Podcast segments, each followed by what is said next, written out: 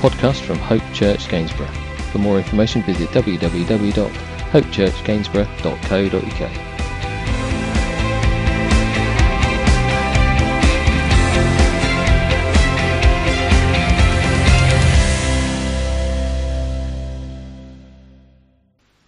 You've got your Bibles with you. Mark chapter 4, verse 26 through 29. Let's just read this together. It's just a, a small passage, a small part of Scripture. Uh, Mark records this for us. John Mark records it for us, the only one that does record it for us. But let's just have a read here.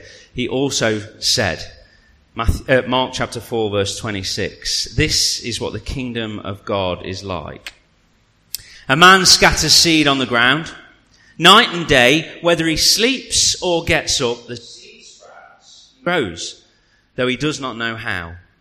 All by itself, the soil produces corn. First the stalk, then the ear, then the full grain in the ear. As soon as the grain is ripe, he puts, uh, puts it to the sickle because the harvest has come. What an interesting parable. What an interesting part of Scripture. And I wonder this morning um, if I was to ask the question, who has now. Oh, yes, come on. Now, I, I, was, I was of the opinion that mine could wait. Um, hay fever was bad. I've had three weeks where my nose has just been horrendous. Just sneezing and all the stuff and no sympathy. Oh, that's not bad actually. There was no sympathy. At one stage, at one stage, um, the lovely Rachel asked me if I was all right, and I believe I said to her no. it's just, it's, you know, when you want to enjoy the sunshine, and you can't because you're sneezing. Now I've changed my nasal spray. I shan't advertise at this stage, but if you want to know what that is, it has worked wonders. I find that after a year of using that product, you have to move on to something else because your body's gone, nah, I'm not interested in that. So I had three weeks where it was just complaining, but now it's all good. No more moaning. Not at this point. So yesterday, with my newfound sniff, I went out and cut the grass. Yay! It actually deserved a round of applause, but don't panic. No, no, no, not now. It, not when I've asked for it. so out I went and cut the grass and made it look as nice as I could. But while I was doing that, I, decided that the pots needed to come out as well. If you've noticed, maybe you've walked around the parks or maybe you've seen that in the, the pots at the side of the street, the ones that are on the bridges and all that sort of stuff, they're all starting to look pretty, aren't they? They're all starting to look really nice. Now I know that not everybody's a keen gardener. I am also not a really keen gardener because I have a trampoline in my garden.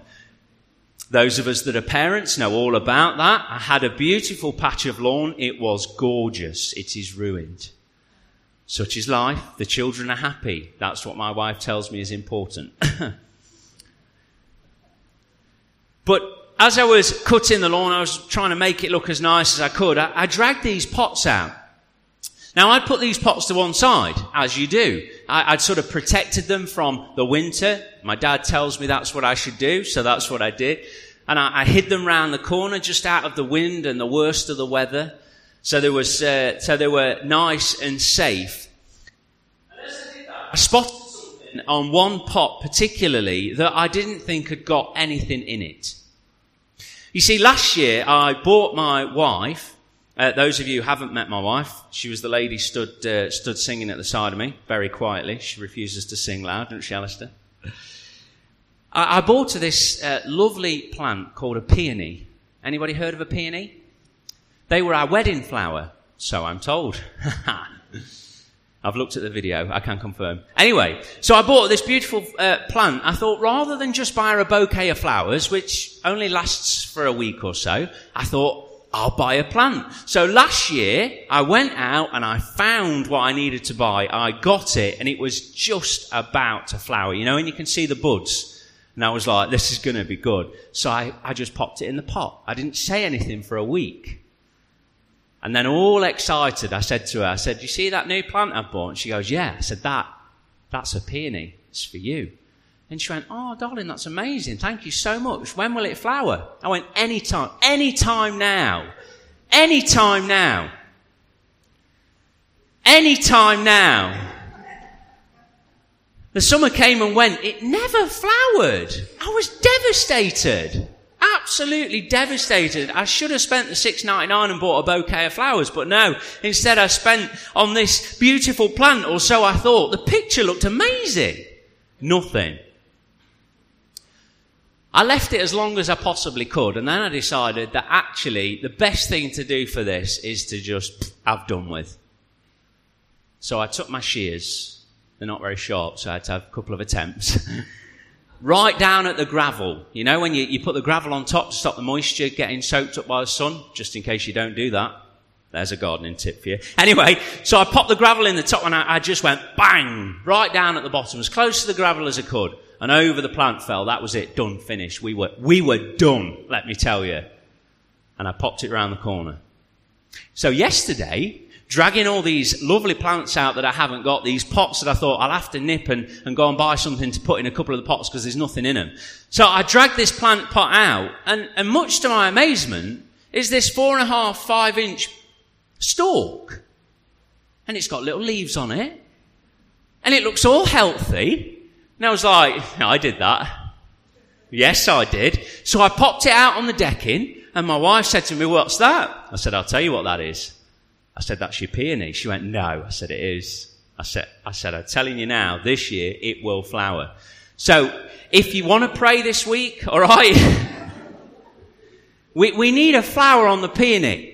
But what struck me about that whole scenario and what strikes me this morning about this portion of scripture is I did absolutely nothing. In fact, if anything, I halted the growth. I locked it off as far down as I could. In my mind, that tells me that plant is done and I'm going to swap it out for something else this year. But as I dragged it out, I saw the life that had happened. And here in this parable, Jesus says in verse 27, night and day, whether the, whether the farmer, whether he sleeps or gets up, the seed sprouts and grows, though he does not know how. Verse 28, all by itself, the soil produces corn. Don't you find that incredible?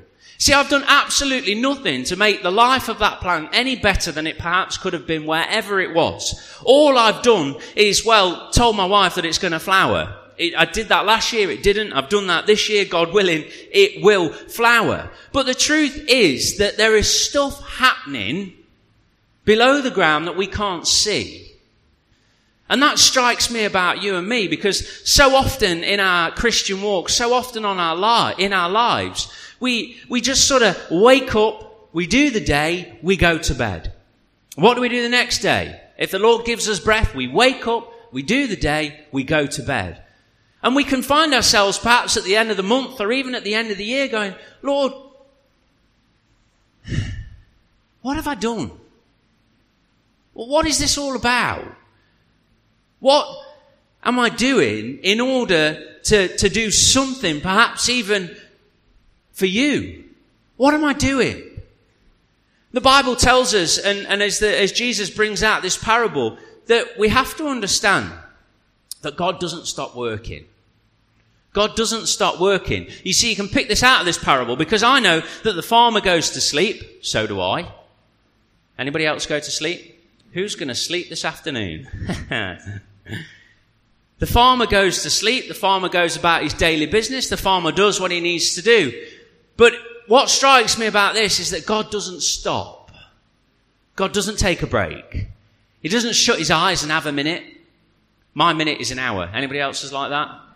I'm just going to have 10 minutes. My wife knows that's 60. She knows.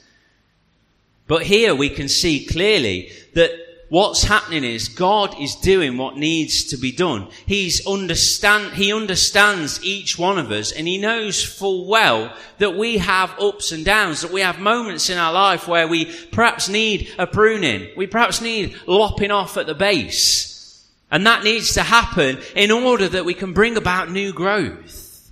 Sometimes that's uncomfortable. I should rephrase that. Always that's uncomfortable. Because we think that we're on it most of the time. And yeah, oh yeah, it's all happening. And yeah, I know it seems a little bit mundane, but I get up and I do what I've got to do and I, I go to bed and but everything's in order. It's all doing what it's supposed to do. And God's saying, look, I've got so much more planned for you. So much more that I can do through you. So much more that if you just allow me to have full control of your life, because I don't rest. I don't go to sleep. This morning, on purpose, we sang, you give rest to the weary, and this, what he, this is what he does. We need rest, don't we? We know full well that if we string 12, 14 hours in a straight run working, we are ready, aren't we? We are ready. And if you're one of those people that has to, uh, uh, that's in the medical profession, there are times when those 14 hours become 20 odd. And you go, Lord, I, I just need a, I need a rest. I need to sleep. And the Bible tells us that rest is good. But the Bible too tells us that we worship a God who does not sleep or slumber. He doesn't take a break. He doesn't need to nip off to the seaside to dip his feet in the water and say it's all going to be okay. He knows full well that he has got it all in control. You see, the truth of the matter is that we have a God who is the perfect gardener. He knows exactly what's needed. The, the, the, truth that we read here this morning is that God is in absolute control night and day, winter, summer, spring, or autumn, that God is in absolute control.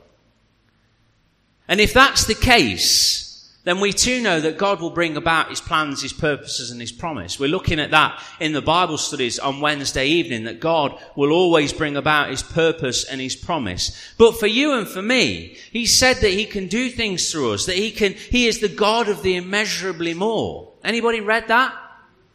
You see, He's the God of the immeasurably more. And often we can give our lives this outlook and perspective that's this big and it looks really big to us. It looks fantastic. I mean, if we can just achieve that. And God says, let me have full control and watch me turn this into your wildest dreams. And what we have to hunker down into is the will of God for our lives. Because often, um, as the world tells us, that what we really need to pursue are those things that are just faultless and just incredible. Whether that be a bigger house, or that be a bigger garden, or whether that be uh, a faster car, whether that be a better job, whether that be a title in a job, whether that be a uniform in a job, that we can pursue so much and God says to us, look, those things are great. They're fantastic. Let me have full control and I'll use you in those situations to be productive for me. I'll use you in those situations to bring about life into those dark areas of our life. I'll use you even in your day to day because I'm always at work, remember? I never stop. And if we just allow God to have full control, you know, we all know, don't we, that we, uh, maybe you're different to me, but we, we can so quickly put things into boxes, can't we? You know, that's work and, and that's home and, and that's church. And God says, no, I want, give me all of that and I'll bring about what needs to happen. Oh, but I've got control. I, the last thing I want to do is hand over the reins of any part because, oh, anything could happen. Like we know. Anybody else confident that they know? Oh, I do my own head in with that. Oh, I know what I need. And the Lord goes, Matthew, if only you knew. He knows what I need most of the time. You see, we've seen within our own lives perhaps, or we've seen those around about us that the Lord has perhaps used for situations or uh, uh, given them um, the opportunity to, to spread the word. And we think, wow, I'd love to do that. If only. Do you know the most incredible ability that we could give to God is availability? It's being available for Him. And when we open up our minds and our hearts to say, Lord, I've had a go. I've not done bad. Or I've had a go and I've done absolutely terrible. Or I've had a go and everything is rosy. But Lord, I want you to take control. And not just words, but as we've looked at this morning in Psalm 139, that it's heart founded. It starts here. And when these two start to match up and we say, Lord, I want you to take control. I want you to have your way. Then church, as we read in scripture that God will do what needs to be done. Amen? That lives can be changed, that we can reach people that we never thought possible. And don't think that we're doing all the work. Because we're not. God is. And if this parable tells us anything, we're to go out, we're to share the gospel, and the gospel will do what the gospel does best. And it will reach people for Christ. It's been doing it for thousands and thousands and thousands of years. One of the lines that John used a few months ago is the Bible doesn't need defending. It's done really well by itself because it's got God on its side. It's the very word of God. It doesn't need to be looked after it, it, it, does real well by itself. And the gospel is the truth. It is the good news about Jesus Christ. And church, we have to share that. Whether that be a smile, whether that be a hug, whether that be a shoulder to cry on, whether that be a conversation at work that brings some nice seasoning to, to perhaps bitterness and says, no, no, no. Let's have some love here. Let's have some life here. Let's just share good news. We're so good at bad news, aren't we? Monday morning, how was your weekend? Fantastic. I'm so pleased I'm back at work. Ha ha ha. But bring some life into the conversation that says, you know, it was a fantastic weekend. Went to church. Speaker was average. But the good news is Jesus loves me. Oh, dare we do that? Of course we dare. We've got God on our side, haven't we? See, John 15 tells us that he's the gardener. John 15 tells us that he's in control. John 15 tells us that you and I are going to have to go through a pruning at times. But as we read and put these scriptures together, we also see that God could be preparing us for something. Maybe we've been in a time where it's been difficult. Maybe we've been in a time where it has been tough. Maybe we've been in a, a series of events that just are outside of our control and it's tough and it's hard and you go, Lord, I really don't know what's happening. Now I appear to be here in this this church in Gainsborough, listening to this chap at the front, thinking, what is he on about? But we have to understand that perhaps God has been doing something in the background that's brought you here this morning that allows you to see that you have a God given potential to do what the Lord has called you to do. What's He called you to do? Go out into all the world and preach the gospel. What's He called you to do? Love people care for people, show life to people, give people the opportunity to hear the gospel, care enough to share. And that's what, uh, as we as a church uh, step into the Alpha course, that's what it's all about, that we care enough to love people, to give them something to eat, to have a, a, drink with them, to, to share the good news about Jesus Christ with them, and to allow them to ask questions, allow you to ask questions, allow each of us to have that time to say, look, it, and Leviticus is confusing. Then let's talk about it. John, we'll talk about that with you. But God is tending to us. He's looking after us. He's nourishing us. And even when we don't see it, that's what He's doing. Even when we think He's gone on holiday, He's packed His suitcase and He's gone for a breather. He doesn't need it. He hasn't. The Bible tells us He will never leave us. So therefore we know. So maybe we might not have flowered last year. Maybe we needed repotting. Heck, I've decided, in fact, I've read that that's what ruined my flowering peony. That was my mistake. Instead of leaving it in the pot for the next month and a half and allowing the flowers to flower, they last don't even last very long. Apparently they're worth it. They don't even last very long. But if I'd have left it in the pot, that's what it would have done. But instead I uprooted it and I dropped it in another pot and it just was not happy at all. But the truth is too that for us in our own lives, we might think, yes, come on, we're on it. And God says, no, no, no, no, no, no, no, no. There's something bigger and better. There's something in store for you. And what's going to have to happen is you Maybe we're going to have to be replanted. Maybe we're going to have to be uh, just pruned a little bit because the truth is that God knows the best for you and for me. And I've thought about this and I like when I read scripture, you can see, can't you, over time, as you read through the experience of God. We don't bring something as a surprise to God. You only have to read about David, let alone anybody else. We can't surprise him. Oh, failed again. Really? Huh. We can't bring a surprise to God. He's an experienced pro. And I, I think for me that works because I have to know. Because I, like you, I like to be in control and if I'm not in control, I want somebody who's better at it than I am. God is so much better. So, so, so much better and he is in absolute control. And the word tells us here that he is at it, he is doing what needs to be done.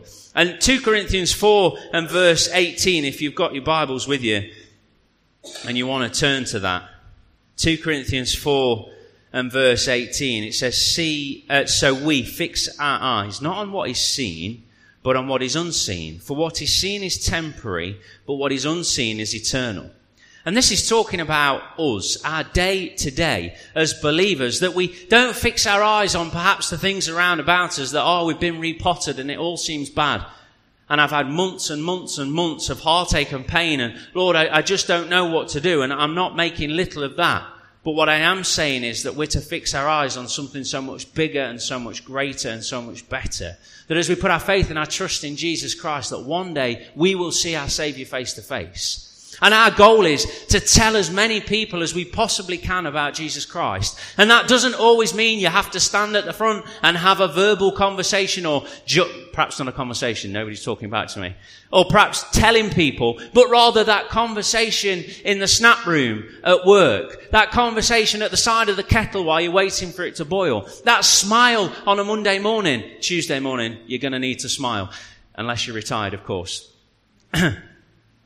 but those opportunities where we can be something better. Not because we're anything, but because He is everything. Amen. And we allow God to work through our lives. So we fix our eyes not on what is seen, but what is unseen. I know that God is working under the roots of my life. He's taking complete control. And I know that I have to fix my eyes on Him.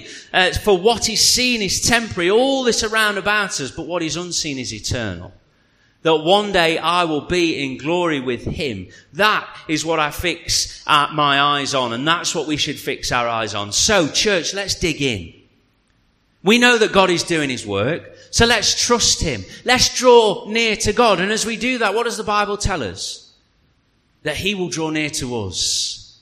What better place to be than side by side with the Creator of the heavens and earth? And let's ask Him to open our eyes to the works that He's been doing behind the scenes. Because church, He is able, He's able to do more than we could ever think or imagine. Amen? Let's just pray. Heavenly Father, we just want to thank you for your goodness and your grace. Father, we thank you that as we look into your word, as we understand about your Son, the Lord Jesus Christ, that He's made a way for each of us as we put our faith and our trust in you. Father, as he came obedient, obedient to death on the cross, he gave us the opportunity at life.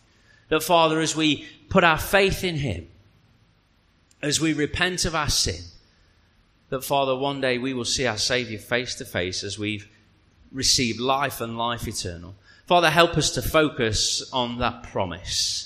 Help us to just dig into all that you've got for us. And we pray, Lord God, that you might just help us as we, whatever season that each of us find ourselves in in our life, that you might just encourage us to keep our eyes fixed on you. To know, Lord God, that even perhaps when it feels like we're on our own, that you are right there with us. That Father, you're doing your work. And I pray, Lord God, that we might just bring our entire lives before you. That, Father, as we walk into a room, whatever it might be, whether work or whether it be with friends, whatever it would be, that, Father, as we step into the room, people see that there's something different about us. Father, not that we should lord it over people, but, Father, that we should have a servant heart that says, I am saved, redeemed, set free because of Jesus. And that's what it's all about.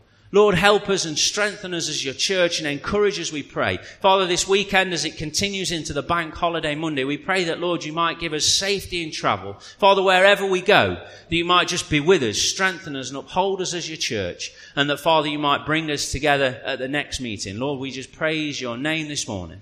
In Jesus' precious name we ask these prayers. Amen.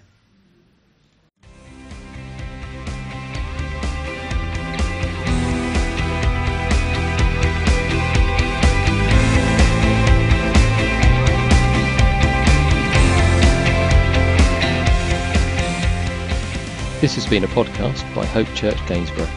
For more information, visit www.hopechurchgainsborough.co.uk.